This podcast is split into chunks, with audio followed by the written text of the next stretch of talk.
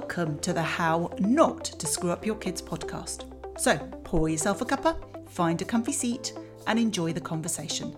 This is episode 23, and today it's all about social media and what we need to wise up to as parents.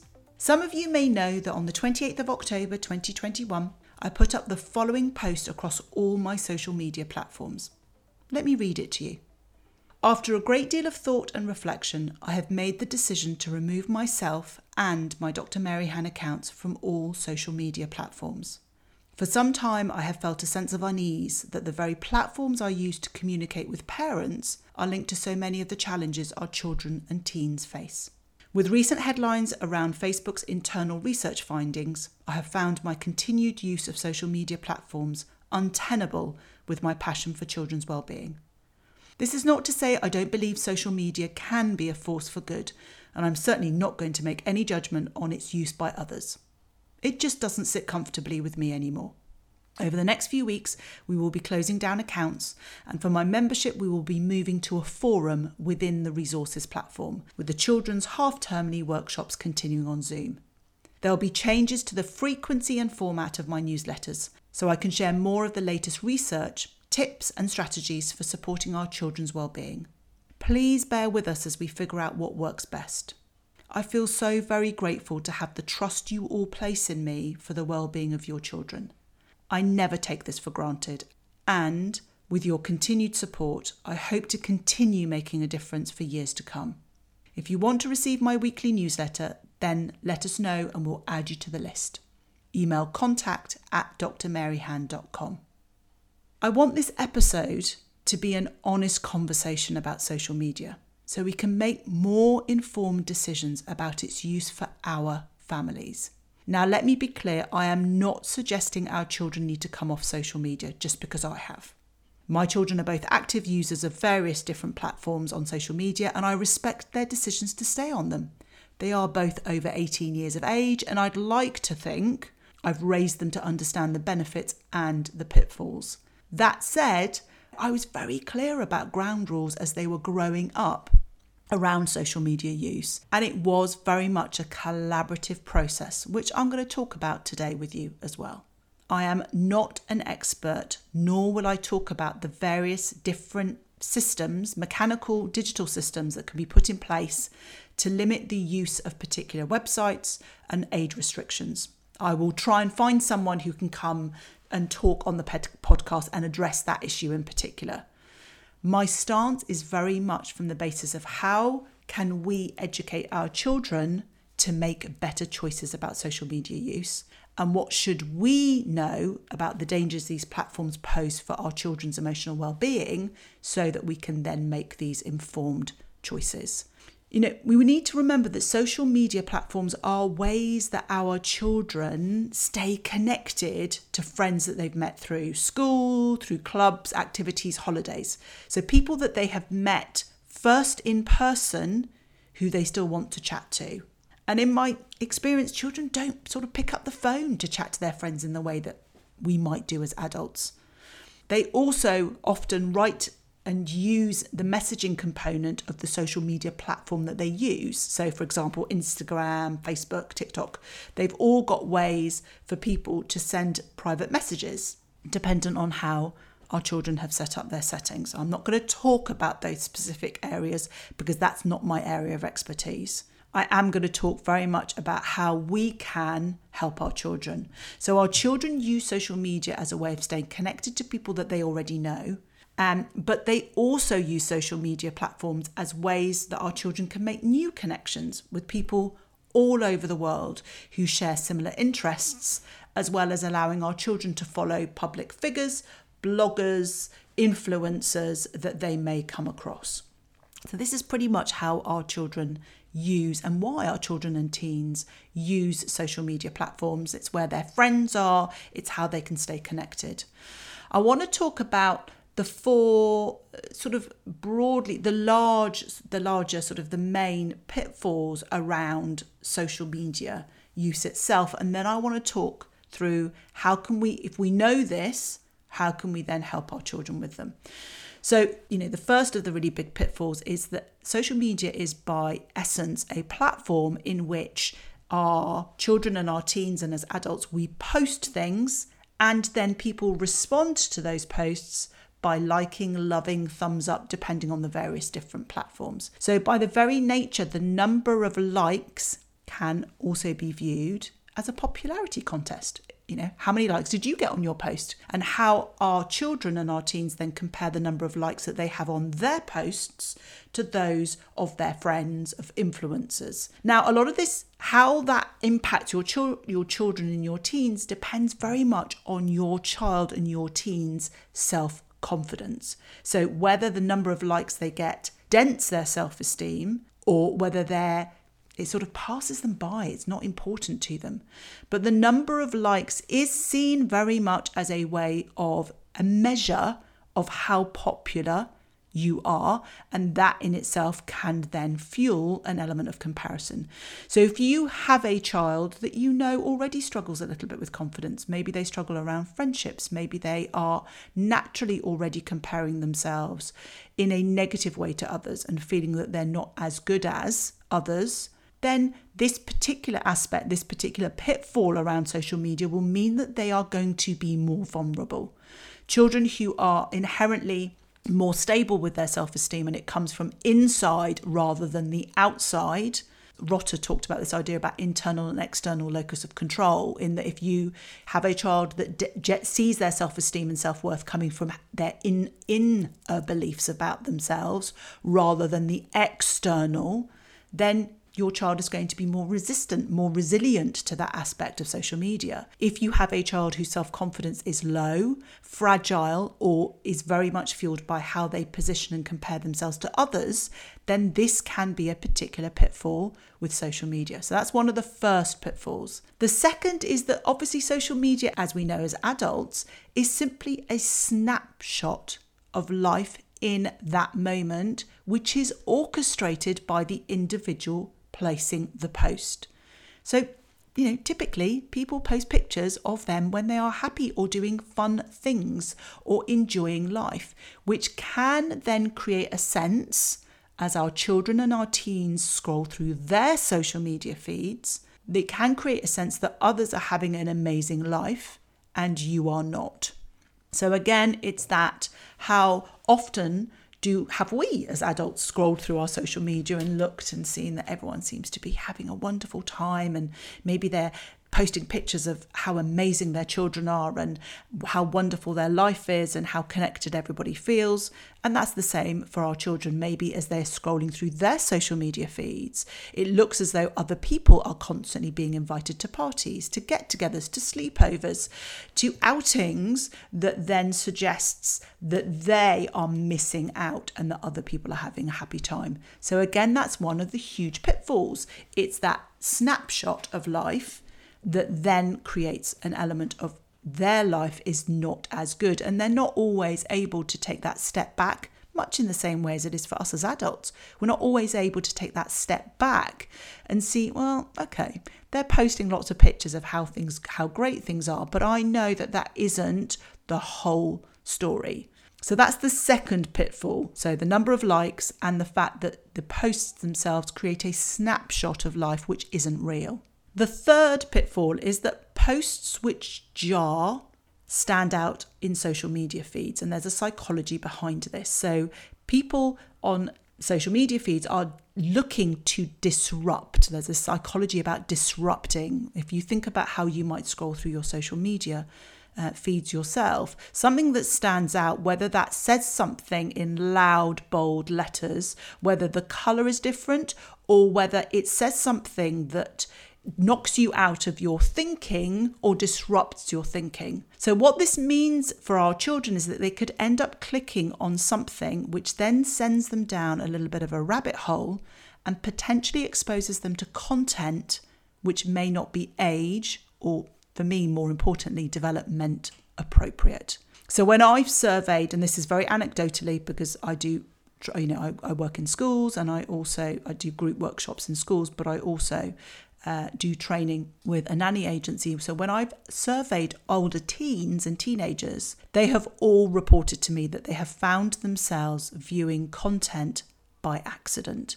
And quite often it has started with a jarring post that they've looked at and thought, oh, that can't possibly be right. Or, hmm, that's interesting. Why that? Or it looks like a funny video. And they've clicked on it and they have then found themselves viewing content by accident that they wouldn't have chosen to view. So, whether that's graphic images of self harm, content about restricted eating and weight loss, or imagery which creates a comparison that they themselves are not enough, not good enough. So, it's being aware that that poses a real a real danger. That's one of the real pitfalls around social media. So it's this number of likes, the snapshot of life which isn't real, and posts that jar, that stand out and disrupt our thinking as we're going through social media can often create this rabbit hole of content that we wouldn't necessarily uh, want to our children to be exposed to. And then the fourth pitfall is it creates a constant need to respond to notifications and doesn't allow children and teens to learn to switch off and just be. And this for me is one of the most worrying aspects of social media use. Now, obviously, all the others are worrying too, but what I feel is that when our children are constantly being bombarded with pings of notifications, they're glued to their devices and a feeling that they need to reply as soon as a notification comes up, which disrupts work, play, thinking time. And this, for me, is where I think the other dangers then come, come in. Because as we know, and as I talk about a great deal, if we have as human beings, we have a tendency to operate in autopilot. We do things without realizing it. And I would encourage you to just be observant of your use of your electronic device, your mobile phone particularly, because that's where we most people are accessing their social media feeds. In that we can often find ourselves without realizing it habitually picking up our phone. So we're finding that we are picking up our phone and our phone is in our hands and we're checking social media or we're looking at notifications more often than we probably would like to think that we do. And this is where the danger starts because if we are doing things habitually without giving ourselves or in building an opportunity to just be, what then happens is that fuels, in my view, the other three pitfalls of getting sucked into this popularity contest in terms of the number of likes, of not being able to remove ourselves from this view that what we're seeing on our social media feeds is simply a snapshot of life and not real. And then it means that we're much more susceptible to clicking on that post which jars and stands out because we've not given ourselves that opportunity to reflect and think. And that's what I really think is one of the real dangers dangers is that our children and our teens are being raised in an environment and in a culture that social media and device use is so rife and so rampant that they are not able, they don't have the ability and the resources to take a step back from that constant habitual ping, ping, ping. And it may be that your child or your teen has their mobile phone on silent but what happens is those pings will still come up. They are still grasping, reaching out, checking in on that phone in ways that I don't think are particularly healthy. And I think it's really important for us as parents that we educate ourselves, we understand the benefits of social media. There are huge benefits. Please don't get me wrong, I'm not trying to suggest that everybody comes off social media. It's a decision that I have made for myself because it feels right and I cannot begin to tell you the sense of relief that that's created as a result of that. But what I do think is this this these platforms are not going away. Our children are going to be on these platforms. Our children use this in a constructive way to stay connected with friends, but we need to understand what these pitfalls are. So when we look at the scenarios in our households and in our families, we can create and we can make choices which are much more informed about what works for our families. So, with these pitfalls in mind, these are what I believe are the five ways that we can help our children. Certainly, the five ways that we should be looking at first. So, my first one is this idea that we should be setting up ground rules before our children get access to social media platforms in the first place. This is by far the simplest way. But I know a lot of you will be listening to this particular episode, and for whatever reasons, you didn't do this at the outset. So let's just talk. Let me just talk to those of you who are listening to this who have yet to give um, your children access to social media platforms in the first place. And then we'll look at how we can then address through the other four ways how we can help our children on that assumption that they've already got the platforms and, and how we can kind of best create the right sort of relationship around them. For those of you who've listened to my uh, podcast episode around how we manage electronic devices, it's a similar sort of notion in that I think it's really important that we have these conversations. Now, these shouldn't be lecturing conversations, this shouldn't be doom and gloom conversations because there's a lot of good around that social media. I've said before, it's how our children stay connected to friendships. But I do think it's important that we don't enter into these decisions lightly. I know that there's a huge amount of pressure on our children to be part of social media platforms earlier than the age restrictions, which for a lot of the platforms are around 12 and 13. So I know that there's a huge amount of pressure for them to be on those. And it's really important that we acknowledge that pressure for our children. And I also understand that there are a lot of children who are on these platforms considerably younger than the age appropriate time. So we have to accept that that is the case, much in the same way as we have to accept as parents that there will be children who will be smoking, drinking, and taking drugs. So it is not that we put the fear of God in our children about some of these aspects. It's about having conversations because what's important is that some children will go ahead and set up social media platforms without informing their parents. This happens all of the time. I see it with some of the children that I work with one to one and in classes that I speak to in schools. So I know this happens. And what we need to make sure that we do with our as parents is create an environment and create a culture in our home where we are having conversations so that our children can communicate with us rather than doing things without us knowing. It's so important that we do that. So we need to have conversations with our children about social media use, its benefits, its pitfalls, and how and why we are making certain decisions in our families before they then have access. So it's all of the usual things you know go back to my episode in terms of managing devices but it is having a conversation that with age comes privilege. As our children get older they are able to access more privileges and but with those privileges come responsibilities. And being on social media platforms there is a responsibility in terms of the content that they put on there and how they conduct themselves and how consistent that is to their well being. So, having conversations about why certain aspects of social media use are important rather than lecturing to our children. When our children reach those teen years, they are much more responsive to a dialogue where we speak to them as equal adults.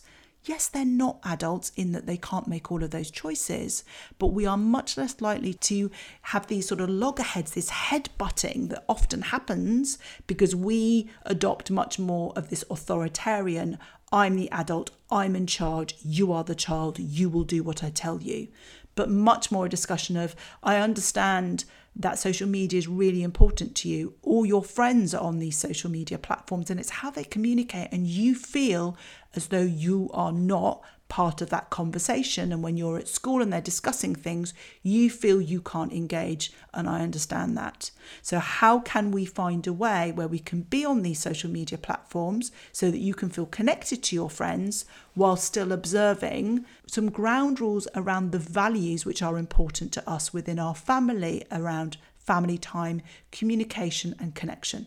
For example, it's approaching it on that way where you're meeting in the middle, your adult minds trying to problem solve, trying to come up with a solution together rather than being dictatorial. Because I would ima- I will say that that will have more lasting, more profound positive impact than really going in with all guns blazing in terms of you know, this is how it's going to be. So set up the ground rules before your children get access.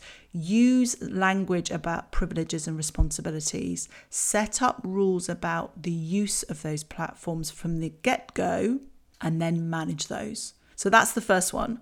Now, the next four are useful if you have not set up you know not your children have not on social media yet and you're gathering as much information as you can before as well as for all of us that already have children who are on social media platforms. And we now want to make sure that we can best manage, we can give them the best tools to manage those pitfalls.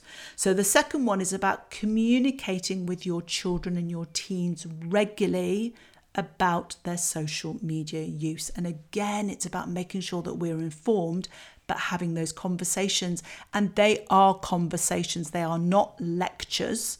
And it's about trying to find the best opportunity to have those conversations. So try to understand and show interest in what your children and teens are viewing and who they are interacting with. You are not necessarily going to get it. You're not necessarily going to be following these people. You're not necessarily going to be engaging in the same content that they are, but showing an active interest and trying to understand and meet them where they are at is just as important as when we are trying to encourage our children to understand us and where we're at and the viewpoint that we're coming from when we're trying to make sure that we that we kind of are trying to take care of their own safety and their own well-being. So it's a two-way process. It isn't just children understanding our view, but also us trying to engage and understand, you know, what are the stuff that you're looking at? Why do you find that interesting? It tells you a lot about your children and it means you've got some common ground to connect.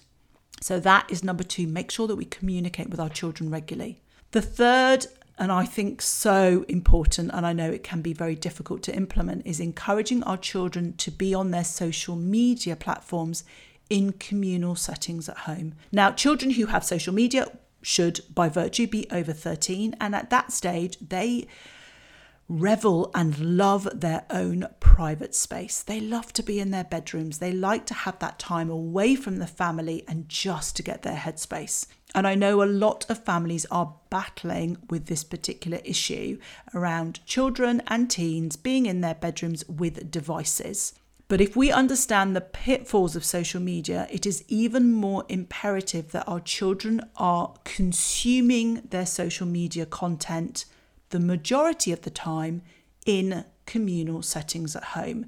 And that's not because we want to be looking over their shoulder or auditing what they are viewing and what they're doing, but it is much more a case of if our children are struggling with what they're seeing, if they've gone down a rabbit hole and they have suddenly are exposed to content that they hadn't intended to expose themselves to, when they're in a communal setting, we're able to be there for them in that moment. And we can see, just based on their body language and how they are, that they may need our help. It is not for us to be standing over their shoulders because if you're doing that and constantly asking what they're looking at, that's going to create friction and really you're going to only encourage them to be back in their bedrooms again more and consuming their social media content in a way that is away from us. So, encouraging children to be and teens to be on their social media in communal settings at home allows us to be there with them. I know it's not always possible, but we need to be mindful of that. If it isn't possible because you just don't have the space, then it's encouraging our children whilst they're on their social media platforms to have their bedroom doors open and for us to be regularly moving around the house. So we're just checking in on how they are. So that would be my third. So the first one is about setting up ground rules before our children have access to social media in the first place. The second is communicating with our children regularly. The third is encouraging them to be on their social media in communal settings. The third is about agreeing social media free time. And this is agreeing, negotiating, discussing, explaining why rather than dictating. So, for me, the obvious ones will be around when you're eating together, so your meal times, when they're doing their homework.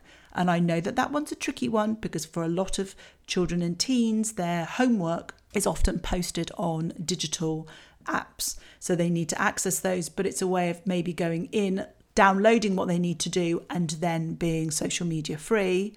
So it's around meal times, homework, and an hour before bed, as well as other times that you may choose within your family. It's really important that they are that our children have and our teens have time when they are not connected to these notifications. And if we go back to the four pitfalls that I spoke about, the one that worries me the most is this constant busyness and this constant distraction and disruption that our children have and our teens by these notifications that constantly ping. Agreeing specific times of the day where our children and teens are social media free allows them to just be, to create that thinking space, to be in silence, to be with themselves, because otherwise, what happens is that we create this scenario where they are no longer able to just simply be. They need to constantly have something in the background or be disrupted constantly. And that's not helpful from a, from a well being perspective into adulthood. So, agreeing social media free time needs to be a discussion, it needs to be an agreement. And if you've got a child who you probably describe as being addicted to their social media platforms, accept that that's going to be a work in progress. Trial small amounts of social media free time and build up. You're not going to necessarily go from overuse to uh, you know a, con- a, considerable amount of lack of use in one go it's going to have to be a gradual process. And as part of that it's also remembering that you need to model good healthy use of your own social media and your own use of your devices because otherwise children are not seeing that modeled. And as i've said quite often before i've i've always been quite guilty of that myself. But obviously now I'm off social media, it's a very different experience. So they're they're seeing me model something different, but not necessarily something that they need to do. But it's being aware that if we're agreeing this time that we're off social media, then we need to be modeling that too. And then the fifth and final way that we can help our children is about no devices in bedrooms. No devices in bedrooms overnight. I cannot speak more strongly about this. I think it is such an important thing, not just for our children, but for us too. We need to remove devices, mobile phones, iPads, laptops from bedrooms so that we can create an environment that is conducive and about sleep not about electronics. It is so important that we create this. And if you have a child or a teen or an adult who is now habitually sleeping with these devices, you have to accept that it's going to be a slow and gradual process. But if we are trying to remove ourselves from constant disruption, constant notifications, then we need to remove those digital devices from bedrooms. So, those are my five tips. So, set up ground rules before your children get access to social media platforms in the first place. Communicate with your children regularly about social media use. Don't lecture and try and show an interest to understand what they're interacting with on their social media feeds. Encourage your children to be on their social media platforms in communal settings at home. Agree social media free time and no devices in bedrooms overnight. So, my give this week is a checklist. So, head over to my free resource library, drmaryhan.com forward slash library, where you'll find the link to download the checklist as well as all of the other resources. You simply need to pop in your email address and you get instant access not only to this week's checklist, but all the other resources across all my other podcast episodes. And as ever, if you've enjoyed this episode, I would love it if you could follow and review this podcast so that others can find us and we can spread the love. So, until next time.